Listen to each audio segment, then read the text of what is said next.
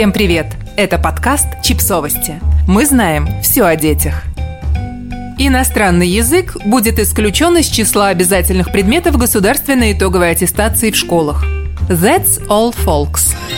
9 сентября 2020 года стало известно, что Совет по федеральным государственным образовательным стандартам при Минпросвещении России исключил иностранный язык из числа обязательных учебных предметов, по которым проводится государственная итоговая аттестация. По информации, опубликованной в официальных аккаунтах Министерства просвещения, это решение поддержала Российская академия образования. Замминистра просвещения Виктор Басюк прокомментировал это нововведение следующим образом. Мы вместе принимаем это решение по итогам широких общественных обсуждений на различных площадках, прислушиваясь к многочисленным оценкам экспертов.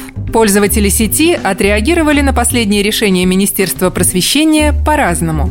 Кто-то явно вздохнул с облегчением, а кто-то считает, что у детей может пропасть мотивация учить языки.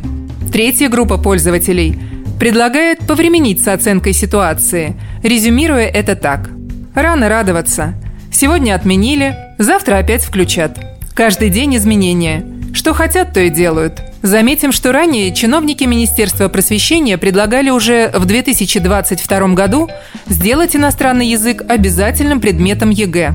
Но, как пишет издание «Коммерсант», в конце 2019 года общественная организация «Национальный родительский комитет» потребовала отменить обязательный экзамен по иностранному языку и направила в Министерство просвещения письмо о том, что сдача ЕГЭ по иностранному языку должна проходить добровольно, так как Россия является великой независимой страной, а не колонией – к тому же у многих специалистов вызвало опасение, что учителя, особенно в сельской местности, не смогут должным образом подготовить детей к экзамену по английскому.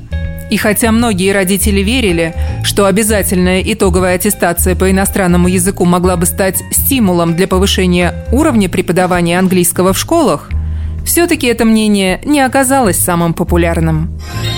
Подписывайтесь на подкаст, ставьте лайки и оставляйте комментарии. Ссылки на источники в описании к подкасту.